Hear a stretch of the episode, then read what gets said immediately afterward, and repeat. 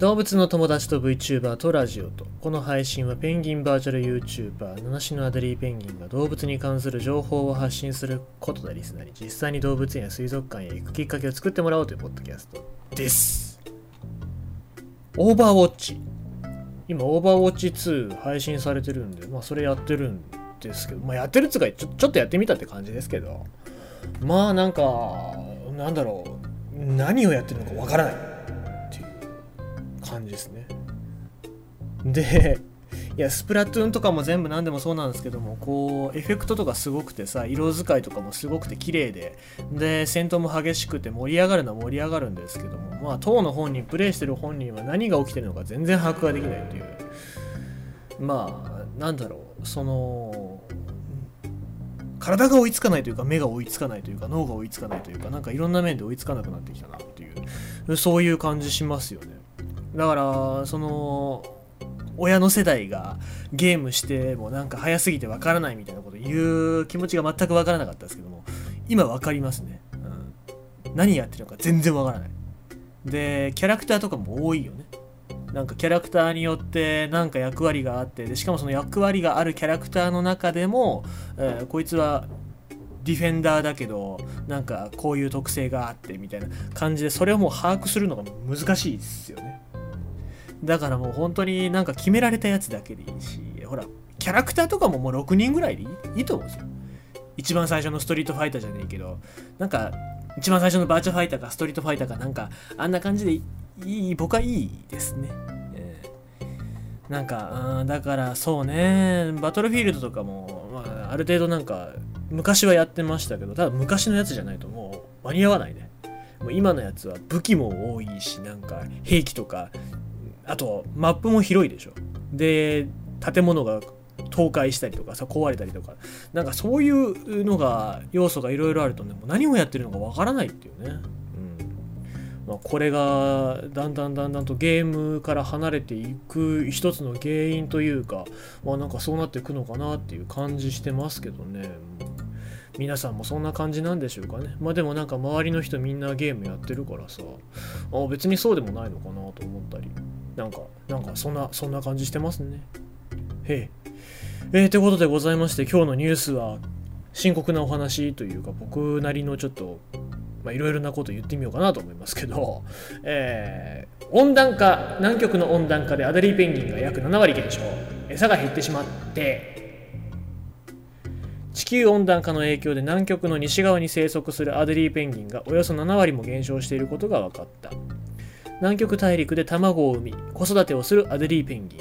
ペンギンはメスは産卵後卵をオスに任せて栄養を取るために海に向かいその間オスは3週間も飲まず食わずで卵を温める。ペンギンは夫婦が協力して子育てをしているが地球温暖化の影響で氷が減りこの30年間で南極の西側でおよそ7割もの7割も減少していると調査結果が出ている。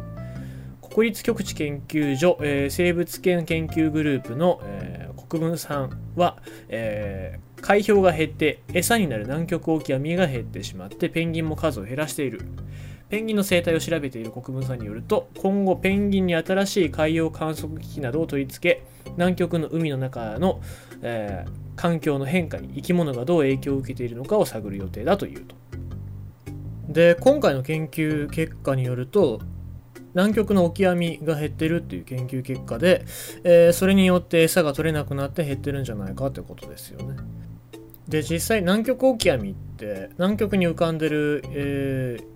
氷の裏とかにくっついてでそこから繁殖して、えー、増えていくっていう形なんですけどもそうやって氷が減ることによって南極オキアミが繁殖する場所がなくなってで減ってしまったんじゃないかっていうことだと思うんですよ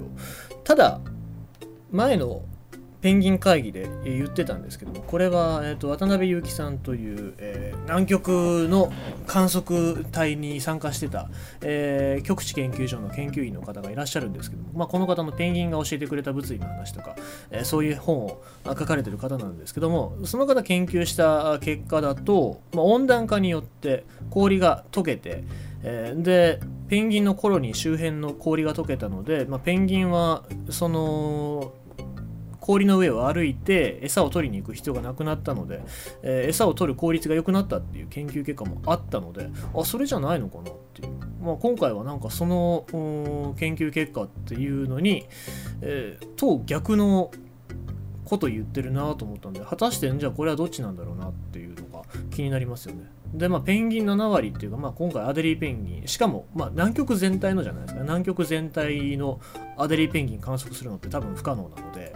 えー、まあ、この地域のペンギンは7割減ったっていうことですけど、まあ、観測できてないだけかもしれませんから、まあ、実際に死んでるのが見つかったっていうわけじゃないのでそこまでなんか絶望的なニュースではないとは思うんですけども果たして、まあ、このな、えー、と温暖化の影響っていうのがどっち側に傾いてるのか悪い方なのか、まあ、多少いい方なのか